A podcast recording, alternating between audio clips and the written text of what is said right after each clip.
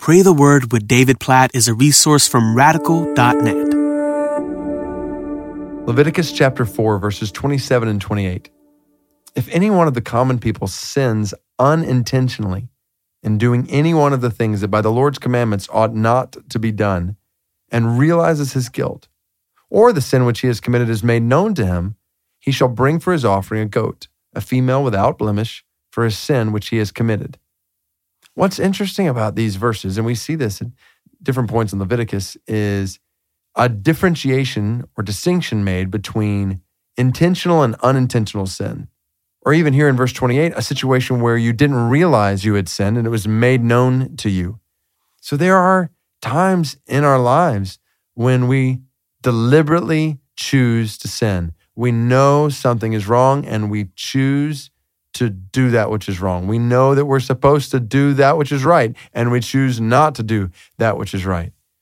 At the same time, there are other circumstances where we we sin against God, but we didn't deliberately think through that, maybe even realize that we were doing something that was going against God's command. And so we realize that, well, it's still sin. It's against God's command and it needs sacrifice. We need Jesus' blood to cover over all kinds of sin.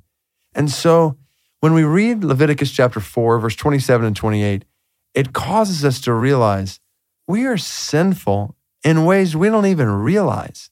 Like there are unintentional ways we go against God's design.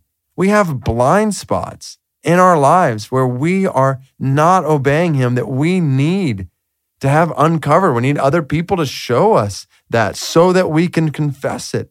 We need God's word to reveal this to us. We need others in the church to help us see sin in our lives that sometimes we don't see on our own.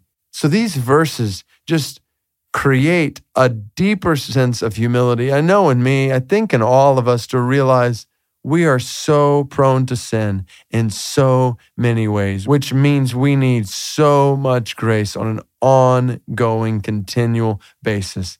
And we need to humbly ask God to open our eyes to areas where we may be sinning, we don't even realize it. And humbly seek out others in community in the church who will help us see sin in our lives when we may not realize it ourselves. So, God, help us, we pray. We are a sinful people. We are so prone to wander in so many ways, ways we don't even realize. God, I am prone to sin in ways that I don't even realize I'm prone to sin. And so I pray for grace in my own life. God, show me, show me any and every area of my life that is not pleasing and glorifying to you. God, I want to honor you in every area of my life. I pray this for those who are listening right now, God, that you would open their eyes to see things they may not see. Lord, use your church in our lives to point these things out. Use your word to open our eyes to see areas of our lives where we where we need to grow in obedience to you.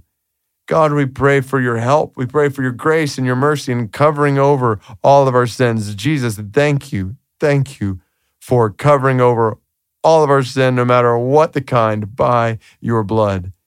So we pray with gratitude and we pray with humility. God, we are so weak and prone to sin. We're so prone to give into temptation. So we pray, just as Jesus taught us to pray, lead us not into temptation, but deliver us from evil in every way. Help us to honor you. Help us to avoid all sin, intentional, unintentional. Help us to live lives that are pleasing to you and to humbly confess our sin when we realize it, knowing that your mercy is waiting for us. In Jesus' name we pray. Amen.